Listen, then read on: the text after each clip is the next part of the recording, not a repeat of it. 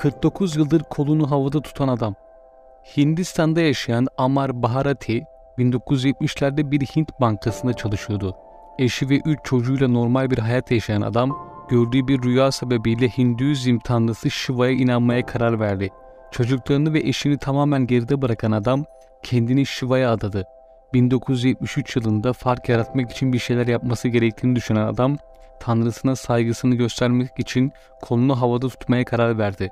Büyük bir acıya rağmen kolunu indirmeyen Amar, iki yıl sonrasında acısını azaldığını söyledi. Uykusunda bile kolunu havada tutan Amar'ın kolunda kalıcı sinir hasarı ve dolaşım bozukluğu meydana geldi. Bu duruşuyla dünya barışını desteklediğini söyleyen adam, kolundaki problemler yüzünden artık istese de kolunu indiremiyor.